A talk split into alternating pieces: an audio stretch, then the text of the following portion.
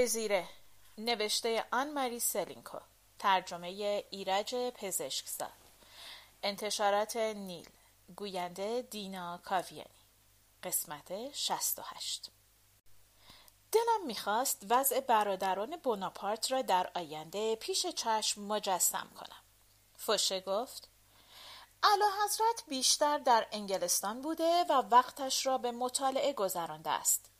یک اثر مهم گیبون به نام تاریخ زوال و سقوط امپراتوری روم را به فرانسه ترجمه کرده است گفتم تاریخ دنیا را ترجمه کرده است اما تاریخ به وجود نیاورده است اعلی حضرت لویی دربار خود را همراه نمی آورد؟ فوشه گفت چرا؟ طرفداران واقعا وفادار خانواده بوربون به اتفاق او به فرانسه مراجعت خواهند کرد. به همین جهت من می‌خواستم از والا حضرت خواهش کنم.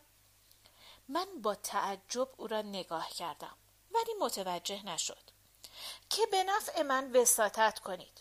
شاید علا حضرت تمام مشاقل را به فرانسویانی که از موقع انقلاب در خارجه زندگی می ندهد. اگر اسم من هم جزو لیست قرار بگیرد؟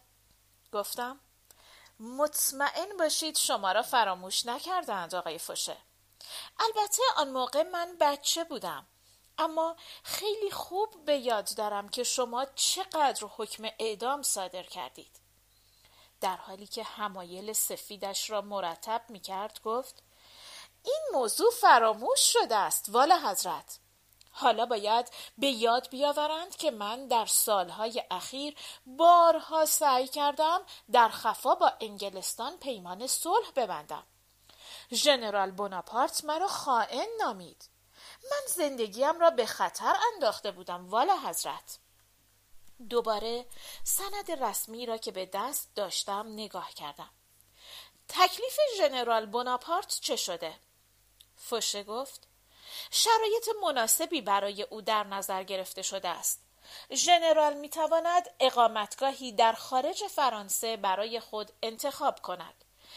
به یک جزیره مثلا جزیره الب یا به آمریکا برود. می تواند یک دسته چهارصد نفری به انتخاب خودش همراه ببرد. به علاوه ژنرال عنوان امپراتور را حفظ خواهد کرد. این لطف و مساعدت قابل توجهی است.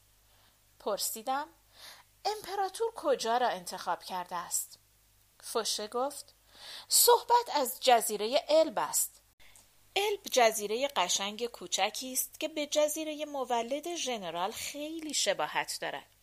حتی شنیدم همان گیاهانی که در جزیره کورس می‌روید در این جزیره هم وجود دارد. پرسیدم امپراتریس چه می شود؟ فوشه گفت به امپراتریس عنوان دوشس دو پارم داده می شود.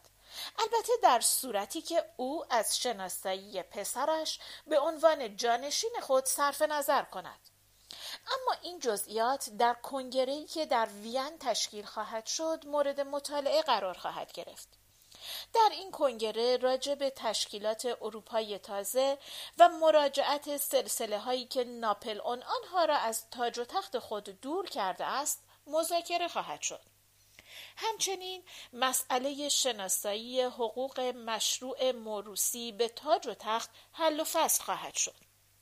والا حضرت من تصور می کنم که والا حضرت ولیعهد هم به وین خواهد رفت که از حق خود به تاج و تخت سوئد دفاع کند. اما من متاسفانه شنیدم که پروسی ها و اتریشی ها مدعی هستند که والا حضرت یعنی والا حضرت حق مشروعی به تاج و تخت ندارد.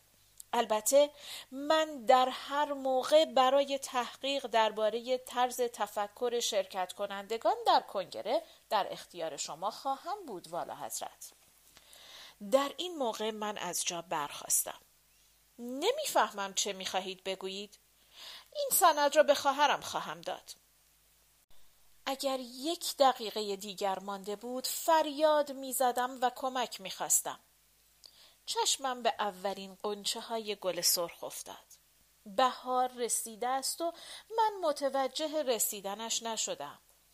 هوای بهار پاریس چقدر مطبوع و فرهنگیز است.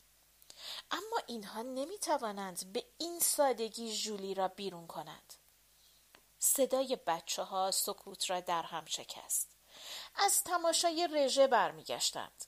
همه به طرف من دویدند. دو دختر لاغر و بلند با کتهای صورتی رنگ و دو پسر بچه با آنیفرم های نظامی. خالد زیره دایی جان خیلی خوشگل شده بود. شارلوت از فرط آشفتگی نفس نفس می‌زد. سوار یک اسب سفید بود و یک پالتوی مخمل بنفش خیلی خوشدوخت به تن داشت. پسر امویش لوی ناپل اون با لحن جدی حرف او را قطع کرد. پالتو نبود شنل بود. شارلوت گفت به کلاهش پرهای بلند شترمرغ زده بود و عصای نقرهاش را به دست داشت. لوی ناپل اون توضیح داد عصای فرماندهیش بود. زناید آهسته گفت دایی ماریوس می گفت که اسای سابق مارشالیش بود.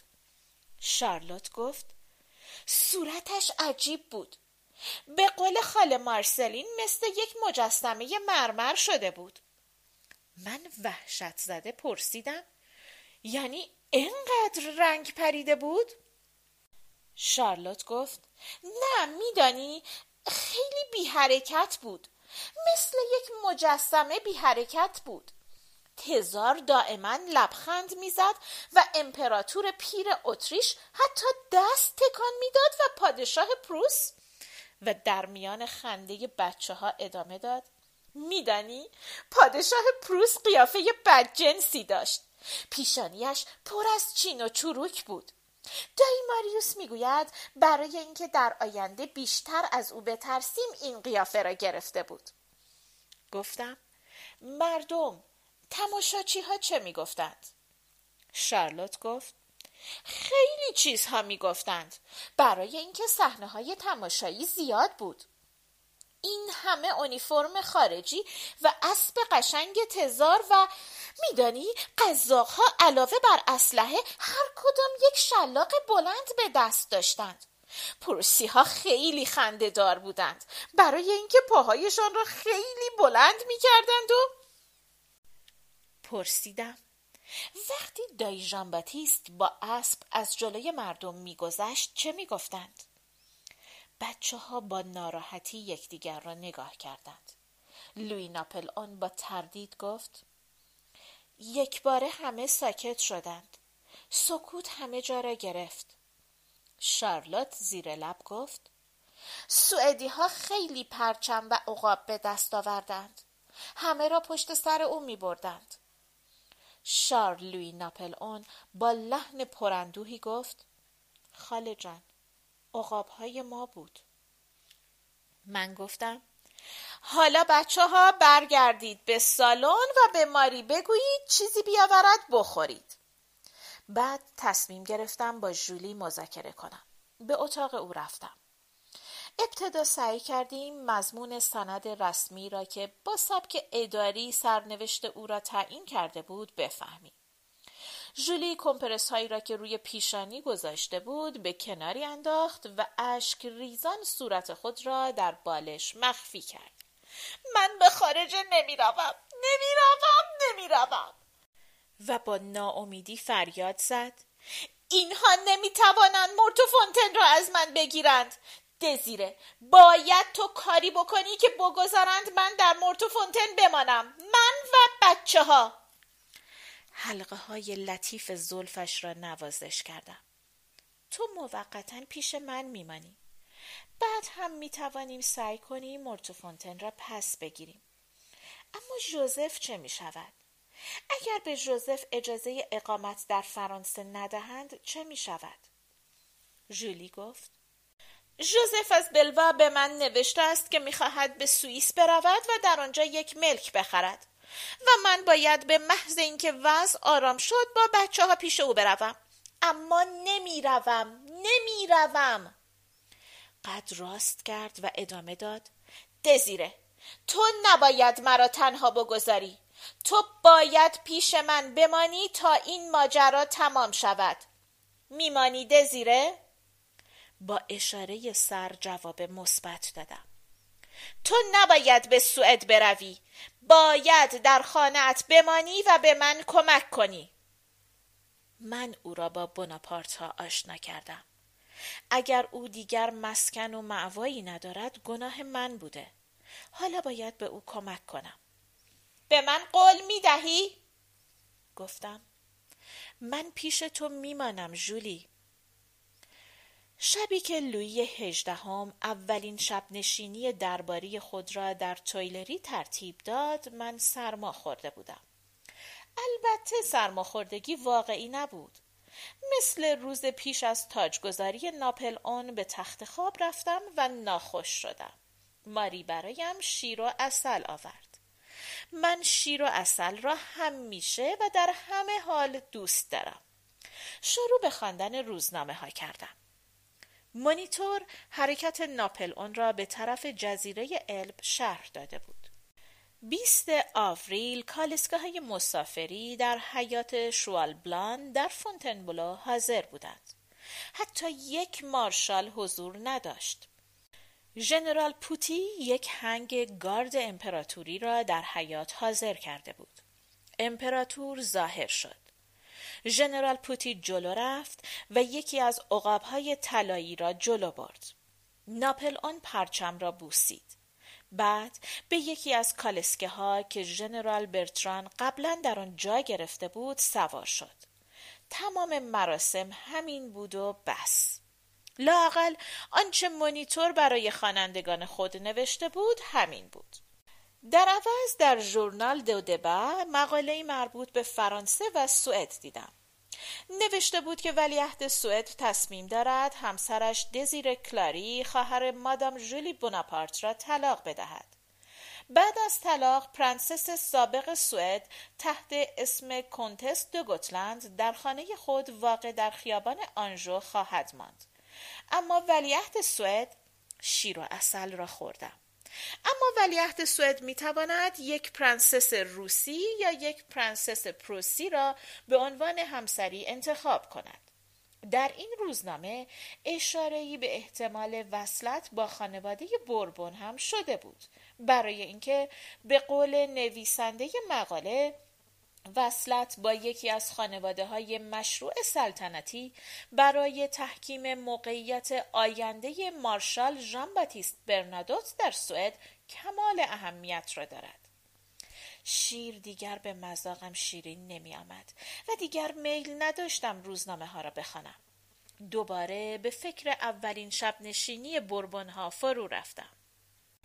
چقدر عجیب است که من و ژان باتیست به این شب نشینی دعوت شده گرچه آنقدرها هم عجیب نیست. برای اینکه ژان باتیست یکی از سه ارتش آزاد کننده اروپا را تحت فرمان داشته است. به علاوه پسرخوانده پادشاه سوئد است. نمی‌دانم ژان باتیست این دعوت را قبول کرده یا نه. از آن شب اول دیگر تقریبا با هم تنها نبوده البته مکرر به دیدن او به ستادش در خیابان سنتونوره رفتم. جلوی در امارت چند توپ دیده می شود و افراد سوار نظام سوئدی غرق در اسلحه شب و روز مشغول نگهبانی هستند. هر بار به دیدن او رفتم فوشه را در راه رو دیدم. تالیران را هم سه بار آنجا دیدم. مارشال نه با کمال حوصله انتظار می کشید در سالن شوالیه وترستد و آمیرال استدینگ و ژنرال های سوئدی لاینقطع مشغول مذاکره هستند. ژان روی انبوه کاغذها خم شده و نامه هایش را دیکته می کرد. هنوز از سرخاب من استفاده می کند. امروز بعد از ظهر من و او یک مهمانی به افتخار تزار در امارت خیابان سنتونوره دادیم. تزار کنت دارتووا برادر پادشاه جدید را به ما معرفی کرد. من وحشت کردم. کنت دارتووا قیافه خشن تلخی دارد و هنوز کلاهگیس به سر می‌گذارد. در واقع بربان ها سعی می کنند به خود و سایرین وانمود کنند که انقلاب کبیر هیچ تغییری در وضع نداده است. لوی هجدهم ناچار شده است نسبت به قوانین جدید فرانسه و قانون ناپل اون سوگند وفاداری یاد کند. کنت دارتوا به طرف ژان رفت. والا حضرت فرانسه همیشه مدیون شما خواهد بود پسر اموی عزیزم رنگ ژان پرید کنت دارتوا به طرف من برگشت والا حضرت امشب به شب نشینی دربار در تویلری میایید دستمال را به دماغم فشردم. تصور نمی کنم. کسالت سرماخوردگی. تزار از این بابت خیلی نگران شد و اظهار امیدواری به بهبود سریع من کرد. و حالا در تخت خوابم دراز کشیدم در حالی که مدعوین یقینا الان در سالن بزرگ تویلری جمع شدهاند و پرده های آبی و سفید و نقش گل مریم آنها را تحسین می کنند. اعضای ارکستر دربار مشغول کوک کردن آلات موسیقی هستند. همه قیافه ها آشناست. ناپل اون به خوبی موزیک شب نشینی ها خیلی اهمیت می‌داد. درها را باز می کنند. زنها در میان صدای سایش پارچه ها خم می شوند. چرا مارسیز را نمی زنند؟ برای اینکه ممنوع شده است. البته لوی هجدهم به اسایش تکیه می کند. زیرا جوراب های سفید بلندش ماهیچه های پاها را نوار پیچ کرده است. برای اینکه پایش آب آورده است و به زحمت راه می رود. پیرمرد با حالت خسته ای سالن را تماشا می کند. از اینجاست که پاریسی ها برادرش را با خفت و خاری بیرون کشیده و همراه بردند. حالا مارشال جدید دربار اسامی مدعوین را اعلام می کند. پیرمرد سر را جلو می آورد که بهتر بشنود. ابتدا پادشاهان دول متحد از شما متشکریم که وسایل مراجعت ما را به این سالن فراهم کردید. این آقا کیست؟ یک نفر به نام ژان باتیست برنادوت جمهوری خواه متعصب و ولیعهد سوئد پسر اموی عزیز و لایق. بیایید یکدیگر را ببوسیم. رقص الان شروع می شود والا حضرت. ناگهان از این صحنه ای که در عالم خیال ساخته بودم بیرون آمدم. خدا را شکر. یک نفر از پله ها بالا می آید. فکر کردم عجیب است. همه اهل خانه خوابیدند. یک نفر دو پله یکی بالا می آید. امیدوارم از خواب بیدارت نکرده باشم دختر جان. نه لباس رسمی به تن داشت نه پالتوی مخمل. لباس خدمت آبی سیر پوشیده بود. واقعا مریض نباشی دزیره. گفتم نه مطمئن باش. تو چطور ژان باتیست؟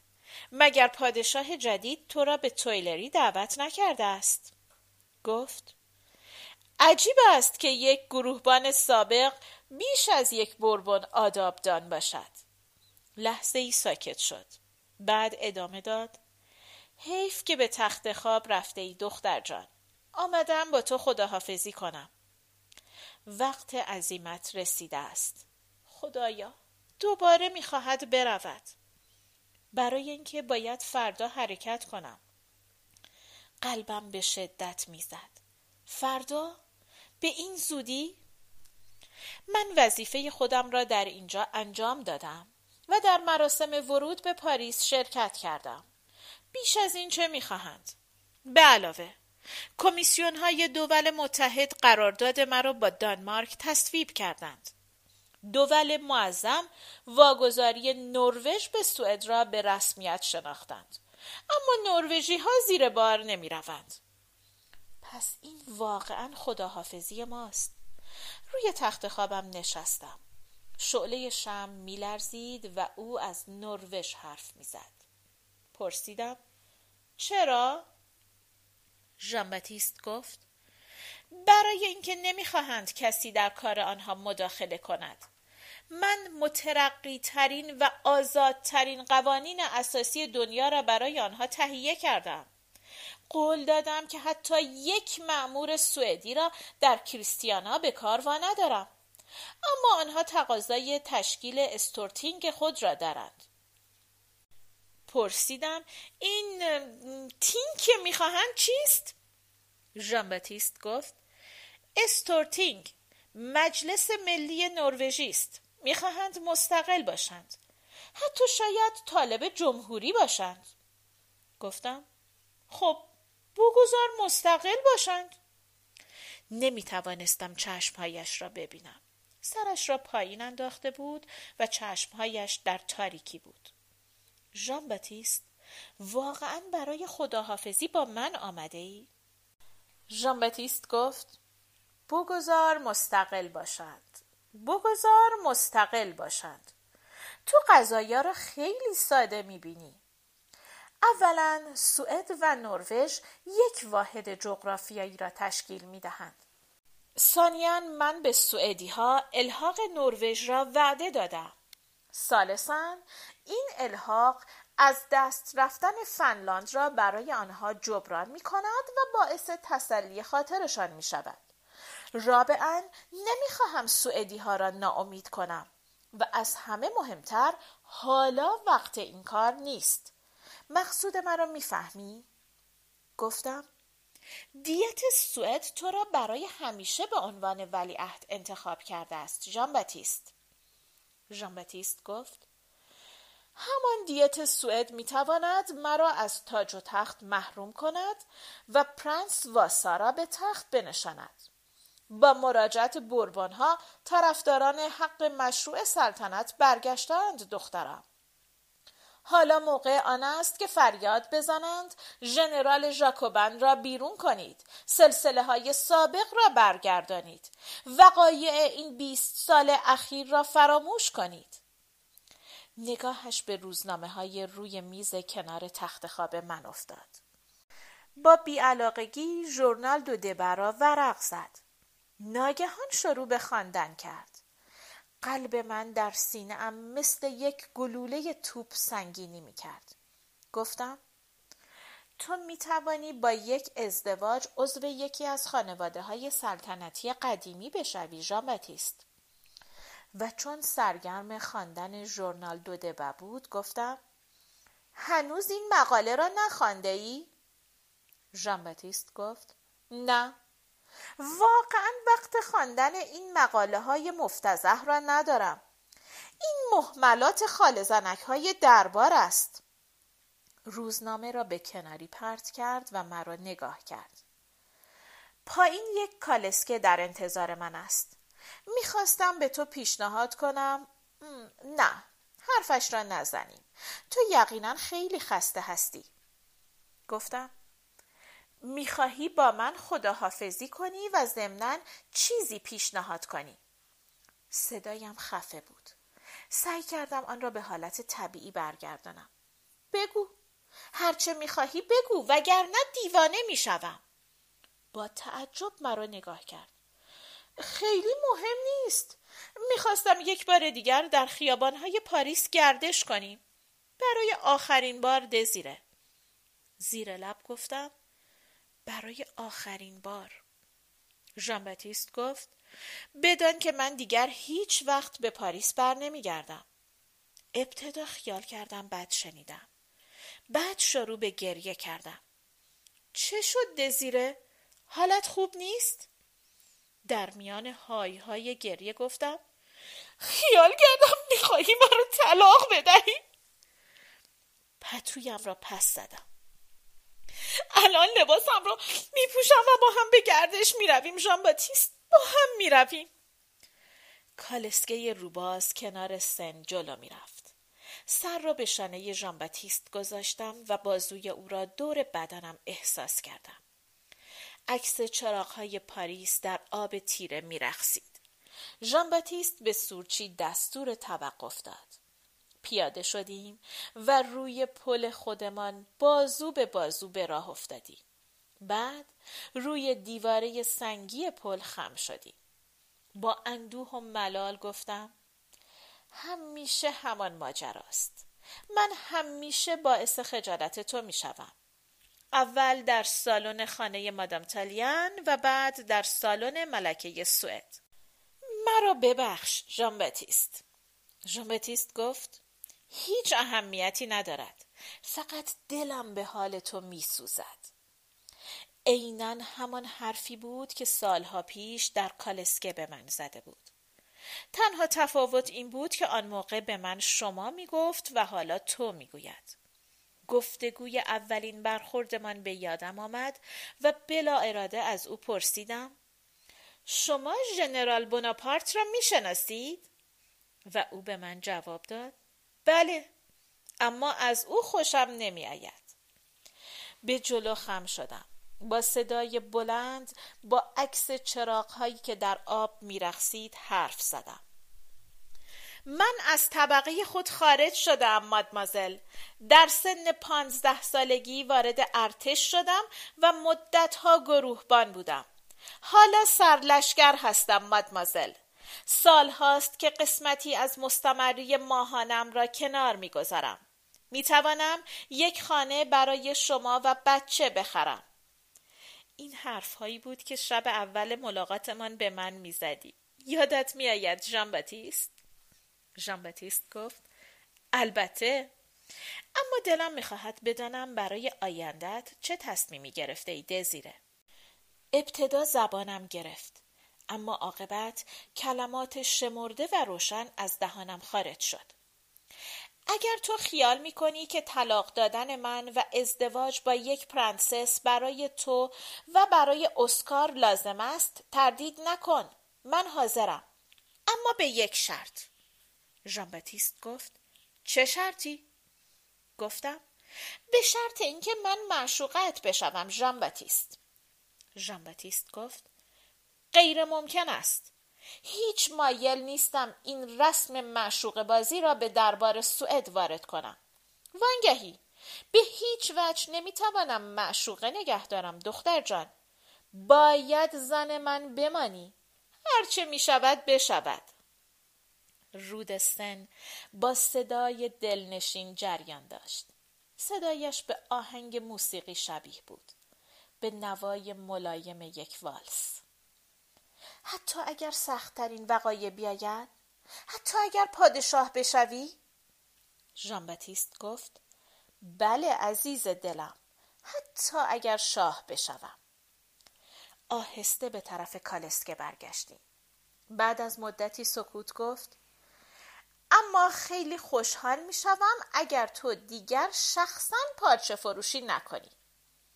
نوتردام در برابر ما نمایان شد. نگه دارید. ژان باتیست بدون ادای کلمه ای کلیسا را تماشا کرد. دهان را باز کرده بود. گویی می‌خواست این منظره را ببلد بعد چشمها را بست تا منظره نوتردام را در مغز خود محبوس کند. راه بیافتید. گفتم پیر را معمور خواهم کرد که مرتبا سهم مرا از آیدات مغازه کلاری بگیرد. پیر به عنوان ناظر پیش من خواهد ماند. ماریوس کلاری را به سمت رئیس تشریفات دربارم و مارسلین تاشر را به عنوان ندیمه تعیین خواهم کرد. ژان باتیست گفت از کنتروزن راضی هستی؟ گفتم جوان خوبی است. اما برای کار و کسب زیاد استعداد ندارد. ژان باتیست پرسید مقصودت چیست؟ گفتم فکر کن کنت حتی نمی‌تواند یک بسته را نخپیچی کند. او را با خودم به مغازه بردم برای اینکه پروسی ها دست به قارت زده بودند. البته بین خودمان بماند. اما چون این روزها شاگرد نداریم او را واداشتم. ژان گفت دزیره. تو نباید کنتروزن صاحب منصب سوار نظام سوئد را در مغازه به شاگردی واداری. گفتم نمی توانی یک آجودان برای من بفرستی که با تاج کنتی به دنیا نیامده باشد. در دربار سوئد هیچ تازه به دوران رسیده ندارید؟ ژان باتیست با خنده گفت غیر از برنادوتا تازه به دوران رسیده ای نداریم. بارون وترستت هم هست اما او صدر اعظم سوئد است و خودم به او احتیاج دارم. سر را جلو برد و آدرسی به سورچی داد برای دیدن اولین منزلمان به طرف سو رفتیم. ستاره ها در آسمان می درخشیدند. درخت های یاس بنفش پشت دیوارهای باغمان پر از گل بود. ژان گفت من وقتی وزیر جنگ بودم روزی دو بار این راه را با اسب طی می کردم و بعد از لحظه ای مکس گفت کی می توانم منتظر ورود تو به استکهلم باشم والا حضرت من؟ گفتم نه به این زودی ها سردوشی هایش صورتم را می خراشید. ادامه دادم سالهای آینده برای تو سالهای پررنج و زحمتی خواهد بود. من نمی‌خواهم زحمت و ناراحتی تو را بیشتر کنم. تو میدانی که من برای دربار سوئد ساخته نشدم. با دقت مرا نگاه کرد. می‌خواهی بگویی که هیچ وقت نمی‌توانی به تشریفات دربار سوئد عادت کنی دزیره؟ با ملایمت گفتم وقتی خواهم آمد که بتوانم خودم تمام مقررات تشریفاتی را تعیین کنم در این موقع کالسکه جلوی خانه شماره سه کوچه لون در سو متوقف شد. در طبقه دوم این خانه بود که اسکار به دنیا آمد و ژان در همین لحظه گفت فکر کن حالا یقینا اسکار دو بار در هفته ریش می تراشد. گلهای دراز به شکل شم بر درخت شاه بلوط باغ دیده می‌شد. در راه مراجعت به قدری نزدیک یکدیگر نشسته بودیم که هیچ حرف نزدیم. فقط وقتی کالسکه وارد خیابان آنژو شد ناگهان ژان باتیست پرسید ماندن تو در اینجا دلیل دیگری ندارد؟ واقعا علت دیگری ندارد؟ گفتم چرا ژان باتیست؟ اینجا به من احتیاج دارد. در صورتی که آنجا زیادی هستم. باید به ژولی کمک کنم. ژان باتیست گفت من ناپلئون را در لایپسیک شکست دادم. اما هنوز نمی‌توانم خود را از قید این بناپارت ها خلاص کنم. با لحن مکدری گفتم ژولی یک فرد از خانواده کلاری است خواهش می‌کنم این را فراموش نکن برای آخرین بار کالسکه ایستاد. ژان باتیست بعد از من پیاده شد و در سکوت با دقت خانه را تماشا کرد. دو قراول با تفنگ ادای احترام کردند. دست به طرف ژان باتیست دراز کردم. دو قراول ما را نگاه می کردند. هرچه روزنامه ها راجع به بعضی شایعات بنویسند دست مرا به لبهای خود برد و ادامه داد باور نکن. می‌فهمی؟ گفتم. حیف. چقدر دلم می‌خواست معشوقه تو باشم. آی! ژان باتیست انگشت مرا گاز گرفته بود. افسوس که قراول ها ما را نگاه می‌کردند.